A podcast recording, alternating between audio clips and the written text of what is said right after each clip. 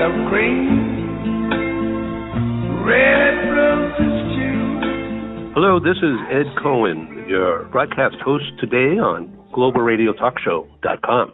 Coming to you today from Ireland as well as Southern California. Our special guest is John Lee, who's the co-founder of a unique company called Culture Mee. That's Culture M E E. Culture Mee is one of the only travel startups in the world to have won global awards in both business and leisure travel. It was founded by uh, John Lee and his wife Dee. Between them, they have traveled to over 80 countries and even brought their baby daughter Rosa with them, who by the time she was two had already traveled to 23 countries. Can you imagine? John and Dee welcomed their second daughter, Esme, into the world in March of this year, 2019. I want to welcome John Lee. Pleasure to be on. Uh, thank you very much for having me as a guest. I'm really honored to have you from uh, halfway around the world, and thank you. So, briefly, globalradiotalkshow.com is a uh, broadcast service of globalbusinessnews.net and the publication Global HR News, which relates to corporate travel and corporate employee mobility. Some or all of what we're about to talk about will be extremely relevant to our audience, which is global. We have, according to Google Analytics, 60% of the audience is in the US and uh, Canada. When I say Canada, I mean mostly Toronto. About 20% across Europe, 15% across all of Asia Pacific, and that's the fastest growing part, as you might suspect. And we have smaller audience in Latin America, about 4%, and almost 1% in Middle East and parts of Africa. So our broadcast is free access, free download, global, 24 7, 365. So, John, let me ask you a couple of questions about culture and why people should pay attention to culture. Sure. I guess to start off, it's really interesting. Uh, we've been around for hundreds of millions of years. We first started off with our individual personality. We then moved to our tribe or organizational culture, as we call it today. But it's actually only the last 30 years that national culture has become so important. And it's really because of two key drivers the creation of the internet and the, basically the deregulation of the airline industry. And it's because of these two reasons we now meet many different cultures multiple times a day whether it be in your local supermarket, for example, or especially in global business. Uh, even uh, if you don't travel at all, for example, just think of the amount of cultures you work with around you. So why why do people travel so much? What do you think? What has culture got to do with it? Well, it's a good question. I mean, as we see it, you know, for leisure travel, you travel for two reasons. You travel for uh, the the place, uh, or you travel for the people. Maybe it could be to visit friends, family, or meet the locals. Uh, but for business travel, you travel for one reason and one reason only, and that's for people because you're there to do business with people. So when you talk about doing business with people internationally, culture becomes massively, massively important part of that. So business travel, leisure travel, it's all a business actually because there's a lot of money involved. So it's pretty obvious. Uh, well, I think it's obvious about getting culture right and and what happens if you get culture wrong. Talk talk to me about what happens when you get it wrong. Yeah, I, I think just look at the last week at Kim Kardashian, and she had that example uh, of her brand that uh, she had uh, basically a shape uh, a shape wearing brand that she had that she released and called it Kimono and tried to trademark it, and it caused absolute uproar in Japan. Uh, and she had to change the name of it off the back of it. Another simple example is uh, look at the importance of chopsticks or chopstick etiquette. Uh, basically, you had uh, one uh, Dolce & Gabbana released a video on Instagram stories of a Chinese model eating Italian pizza with chopsticks, and it led to a countrywide boycott of the whole brand and caused uproar in China, uh, leading to you know a loss of hundreds of millions of dollars of damage to the brand and what was one of their most important markets. Now, these are just simple examples of one simple cultural faux pas can cost you hundreds of millions. So, what was wrong with chopsticks and pizza?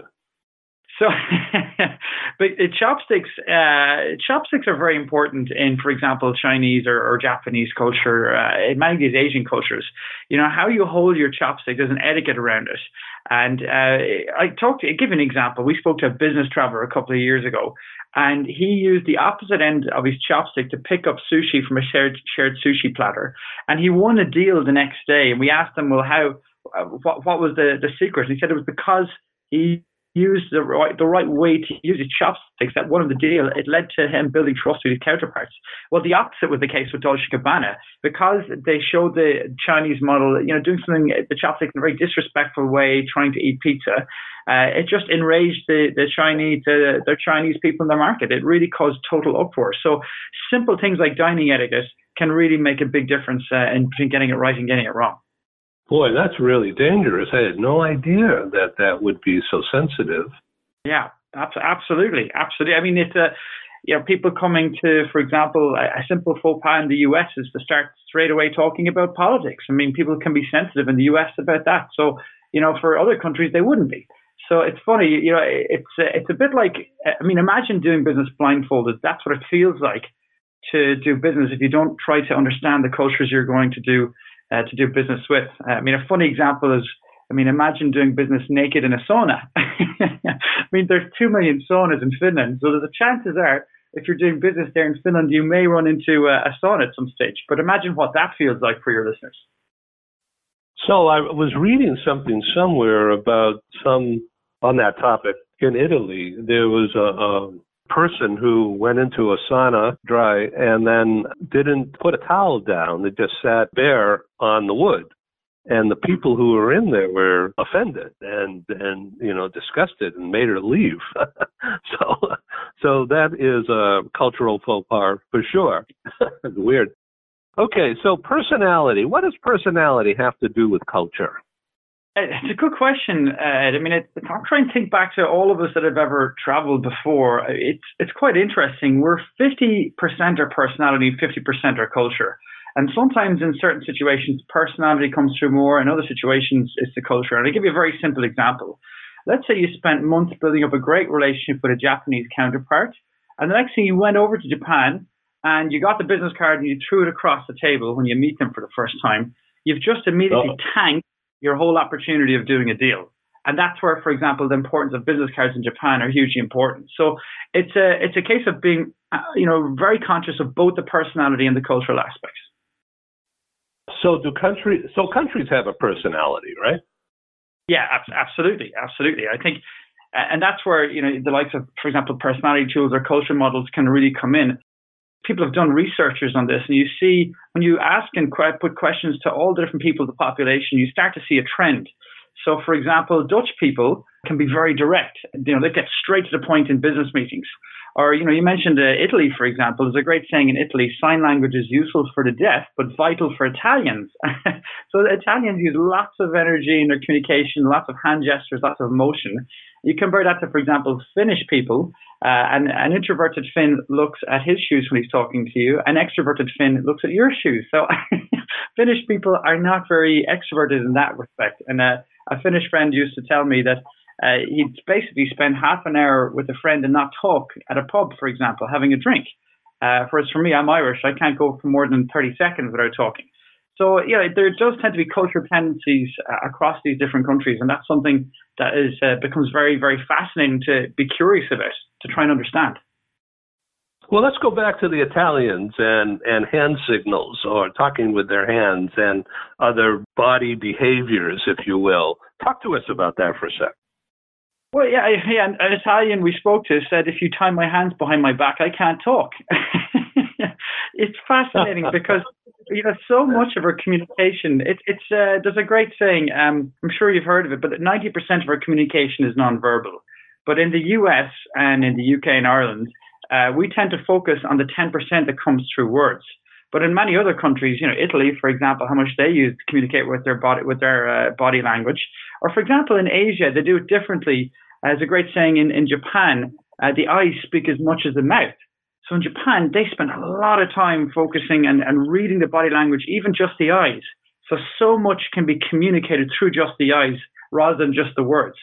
So I think that's where there's a whole world opens up to you that you can become so much more culturally intelligent and more capable when traveling or doing business around the world or with other cultures. If you can just pay, just open your eyes really to the to the power of culture.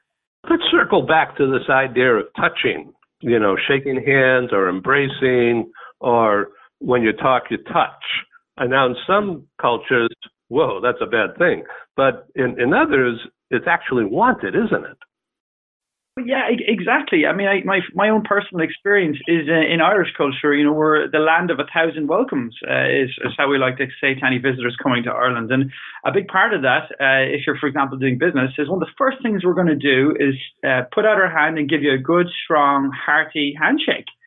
Um, but then when I was traveling in Malaysia, for example, I, uh, I I basically got over there, and everyone I was meeting, I wanted to shake hands with them because it's my way of creating an instant connection. But actually, especially with women over there, you're not allowed to shake hands. It's part of their culture. So uh, even something as simple as that, at the very first moment you're about to greet someone, uh, you can get it completely wrong. And I've, uh, I've made the mistakes myself in the past. That's why I remember them. so tell me again, where is it uh, forbidden to shake the hands of a woman?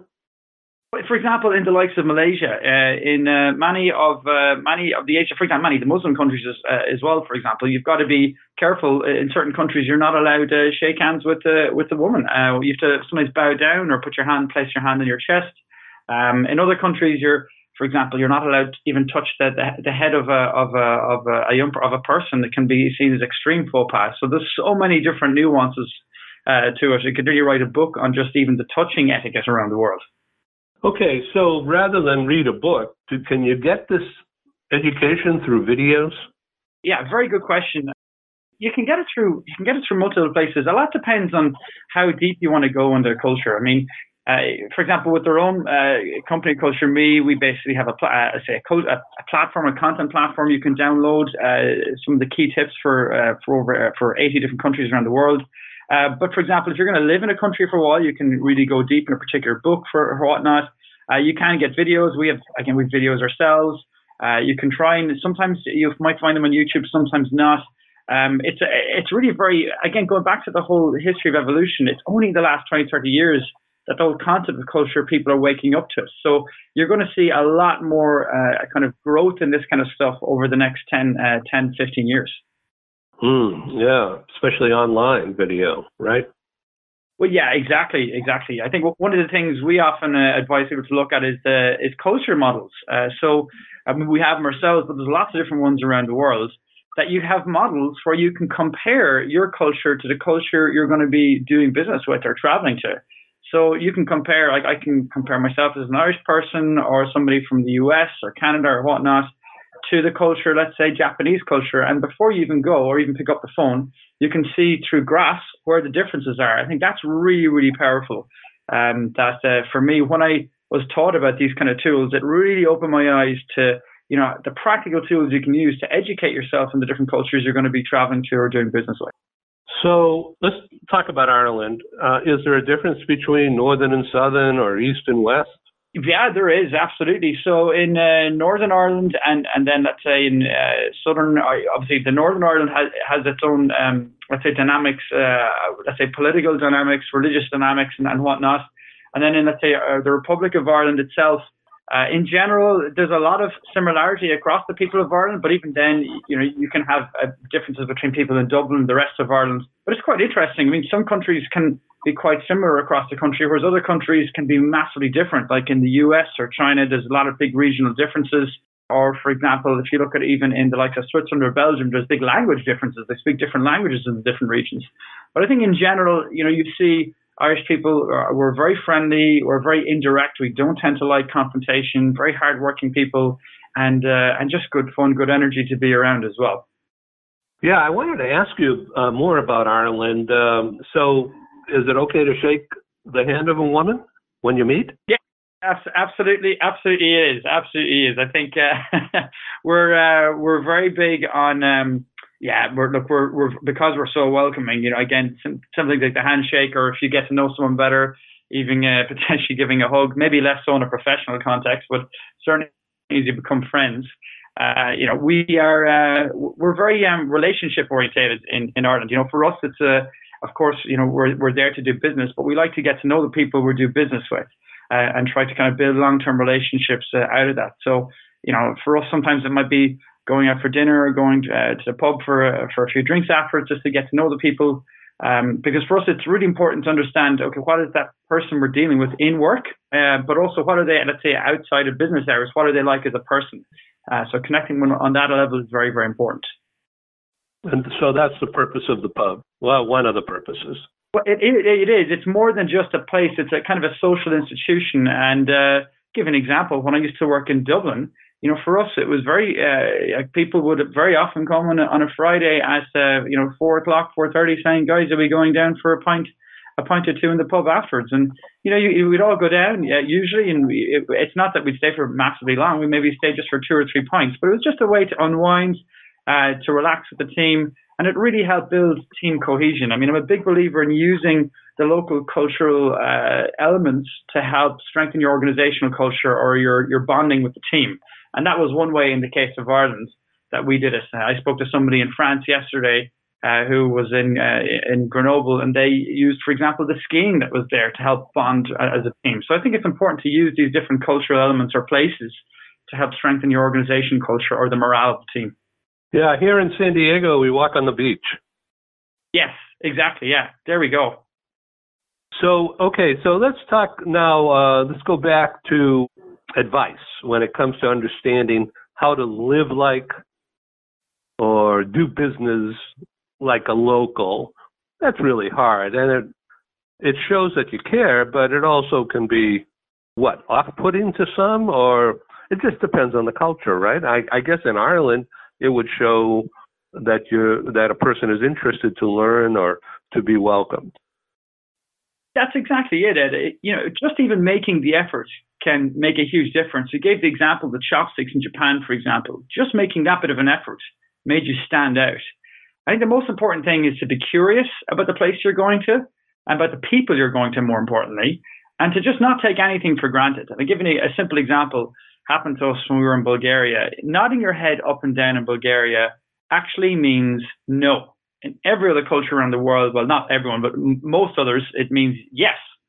But when we asked the taxi, uh, we asked the receptionist ordered a taxi. Uh, she was standing beside a taxi, and we said, "Is that our taxi?" And she uh, basically shook her head from side to side. And she was still standing there a minute later, and we said, uh, "When is our taxi arriving?" And she shook her head from side to side again. and said, "Yes, that's that's your taxi." So even something as basic as a nod can be something we take for granted. You know? So I think the big no, thing is, is just cultural antennas. That's the most important thing. Social antenna, yeah. So th- we're talking about global mindset, isn't that correct? Global mindset from a corporate point of view. Yeah, exactly. Yeah, that's it. You know, making sure that you as a corporate have you know strong cultural intelligence uh, metrics and, and and you know running right through your business and your people, and that they're educated on it. Yes. So uh, it's not a matter of thinking it. You really got to learn it. You got to know it. Exactly, exactly. You know, just as long as you make the effort, uh, that's the most important thing. And I think the job of the companies and, and of the HR functions around the world is to empower their their employees and their teams to at least be curious about it and be aware of it and to identify where is culture causing, you know, destroying value in their organizations? Where is the lack of cultural awareness destroying value in their organizations? Where, you know, where the cultural tensions in teams or maybe deals lost or customers lost because of a lack of cultural awareness.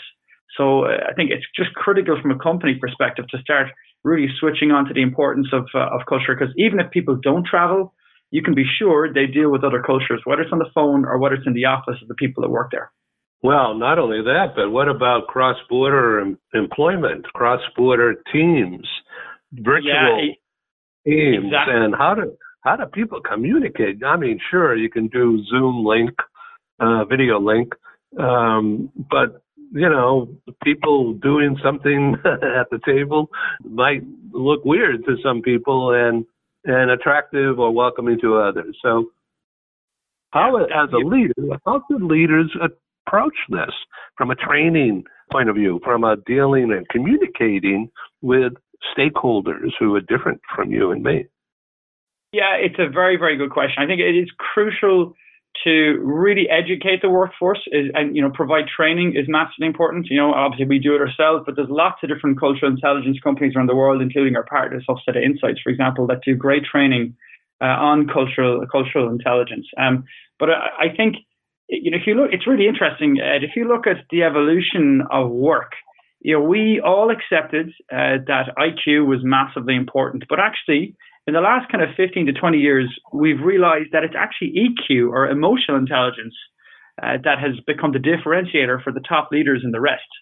Uh, but actually, when it comes to dealing internationally or with other cultures, then its cultural intelligence becomes massively important. And cultural intelligence leans on a lot of emotional intelligence, but it takes it to the next level. So while everyone accepts now that EQ is just a basic you need for top leadership, I think there's beginning to be a more awareness that CQ or cultural intelligence is the next step. And that's where the really innovative HR leaders or companies uh, are starting to kind of make that case and, and really get a grip on it. Um, because if you don't, it's going to smack you in the face and destroy value in your company. All right, let, us just uh, step back and review IQ, EQ, CQ. Tell us again hmm. about EQ from your view. So emotional intelligence. If you uh, Daniel Goleman is one of the thought leaders on uh, emotional intelligence, and you know, emotional intelligence is uh, really about being in control of yourself and of your emotions and of the impact you know your emotions have and your behavior have on others. So things like, for example, self-awareness and things like self-control. You know, things like empathy, for example. You know, the great leaders uh, have these things like active listening. You know, the great leaders have these skills that really bring out the best about their people. It's not just about being nice to your employees. It's about really, you know, uh, having these extra layers of emotional intelligence to allow you to really connect deeply and empathetically uh, with your with your team, with your employees, to help take them to the next level. Uh, because great leaders understand it's not about them; it's about how they help their teams perform, and so much of that is on the softer emotional side. You get that right, then you have a great chance of success. And just because somebody might be massively intelligent, as in high IQ, if they've got poor EQ, well, they'll have no chance of success and they'll actually destroy a lot of the morale in the team. So in America, increasingly multinational companies or big business have, have multi ages in the workforce, but also multi cultures. They're mm-hmm. very much into diversity and inclusion as a strategy and tactic. So the manager, for instance, in the U.S. in larger organizations, particularly, they have to know this, and they never even get out of their their office, right? Yeah, but the funny thing is, it's just as crucial for the people that don't, mm, you know, travel around like that because if they deal with other cultures, which you pretty much, let's be honest, 90% of people in the workforce today in America do deal with a lot of different other cultures. You know, they have to be, those people have to be equipped with understanding the nuances of culture. Now, do they need to be cultural experts? No, they don't. But they at least need to know the basics, and they need they need to know what they know, and they need to know what they don't know, and that if there are crucial elements or big differences between their culture and the culture they're dealing with, they need to be able to find someone that can help them, or find tools that can help them, help guide them a little bit. Because otherwise, you know, they'll be making these chopstick uh, mistakes or errors that can, you know, again uh, lead to uh, just cause tremendous amount of frustration. And what's funny is that sometimes when people make these errors, they often think, oh, it's because of somebody else's personality. But actually, it might not be. It could be down to their culture, and you might just not, not be aware of it. So I want to zero in on the aspect of time. So, like for instance, I ask you to push this uh, by 15 minutes, and you were gracious and accepted. But in other cultures, people would get offended by that, or just say, "No, can't do it, cancel." And then some others would say, "Well, time, yeah, maybe 20, 25 minutes, not 15 minutes. So talk to us about cultures and time. Yeah, that that's a fascinating one, Ed. You know, there's uh, in let's say culture around the world, you've got uh, let's say mono, monochronic uh, and polychronic uh, cultures when it comes to time. That's a technical definition of it, but basically what it means is that we all see time differently. You know, in Ireland, if I say I'm going to be there in five minutes, like that could be anywhere between five and fifteen or even thirty minutes. Um, and you know, typically in Germany in particular, there's a great saying in Germany: if you arrive on time, you're late. you know, you you have to be uh, just arrive just before that meeting and get the chit chat out of the way. Uh, and then, of course, there's the you know the idea of in Spain or even Mexico, like the whole idea of mañana mañana. People are very relaxed about time. If you arrive late, it's not a major deal. You know, we're not too pressed on it. You know, I, I think there's such a whole goldmine of uh, of just the importance of being of how we see time. So even you know, if you look about, let's say, talking about organizing international meetings, um, even if it's done by video call, you know, we might all see that particular time that the meeting starts differently. So in Germany, I'll be there two or three minutes before the meeting. Whereas, for example, maybe it could be in Spain, I might arrive uh, five or ten minutes, and that might be acceptable. So let's talk about you. You have been traveling around, you you and your wife, and now your kids. so, what tips would you give to an expat? Well, someone who will be an expat in uh, Netherlands or Germany. Yeah, yeah. So I lived in um, I lived in uh, Germany actually. I lived in Munich, and I also studied in Passau, uh, which wasn't maybe two hours from Munich, and also lived for a number of years in the Netherlands. And uh, for me, what was very important when I, for example, moved to the Netherlands was to uh, really try and understand the local language. Uh, that was massively important, and really invested myself in that. Uh, and secondly, the other tip, which was massive, was to join a local sports club. So take a sport you're passionate about. In my case, it was rugby. Uh, there was not a huge amount of people that played rugby in the Netherlands, but there was still a, a couple of local clubs. So I joined those clubs, and straight away it was a great way to get to know the local people, kind of embed myself in the community, and straight away have a bit of a social net uh, and social network of friends to to kind of connect with. I think that's the most uh, important thing as an expat to try and really embed yourself in with the local people, local culture, local way of life uh, as quickly as you can. And for me, that was the key. So it's really not a matter of forgetting your own personality and and your own needs. It's a matter of being distinct and being separate and learning about others and then remaining uh, your own self, honest to yourself, in spite of the cultural forces. You know, how do you maintain the attitude of remaining confident about yourself when you're in a foreign culture? Yeah, it's a very it's a very good one. I think it is really important to to stay true to yourself. But I think as long as you kind of make the effort to understand the local culture and the important elements of it, for example, and as long as you're respectful of it, you shouldn't have a problem staying uh, staying true to yourself. I think uh, you know local people also around the world tend to be very forgiving. If you make a, a cultural faux pas, you know as long as you're seen to be making the effort uh, well, then people are very forgiving. Uh, they'll, uh, you know, they'll welcome you with open arms. Um, so I think there's plenty of scope to, you know, remain true to yourself.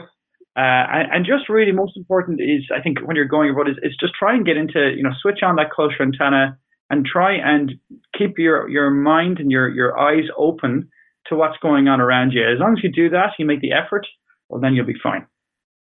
Well, I love what you just said. Switch on your cultural antenna. It's like that's cool. I like that. All right, so now I want to talk about your uh, young daughter, Rosa. What did yeah. she learn? How can you tell what she learned? Uh, was she able to articulate? Yeah, very good question. We had various uh, fascinating experiences with Rosa while we were traveling. Um, so, as I said, she, as you mentioned at the start, she traveled to you know, 23 countries by the time she was 17 months old. Uh, initially, uh, you know, when we were in, for example, in Malaysia, she was still maybe at that stage a, a year old, and we hadn't used babysitters very often. But then in Malaysia, a lot of them wear Muslim headscarves. What was interesting, even though she was very young, she started crying out uh, at that stage because she wasn't used. She could, uh, previous to that, she had no identification of who a babysitter was. But now all of a sudden, the babysitters had headscarves, and she could identify and associate headscarves with a babysitter, and that got her upset.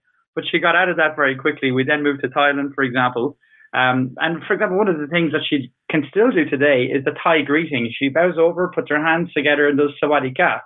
And so these small different things with culture, it helped strengthen her, I think, made her more resilient, made her more open to the world. We were curious well, what impact would it have. But she's turned out great. She's very happy and she's very contented. And I think it's uh, definitely give her something that she'll have to treasure for the rest of her life.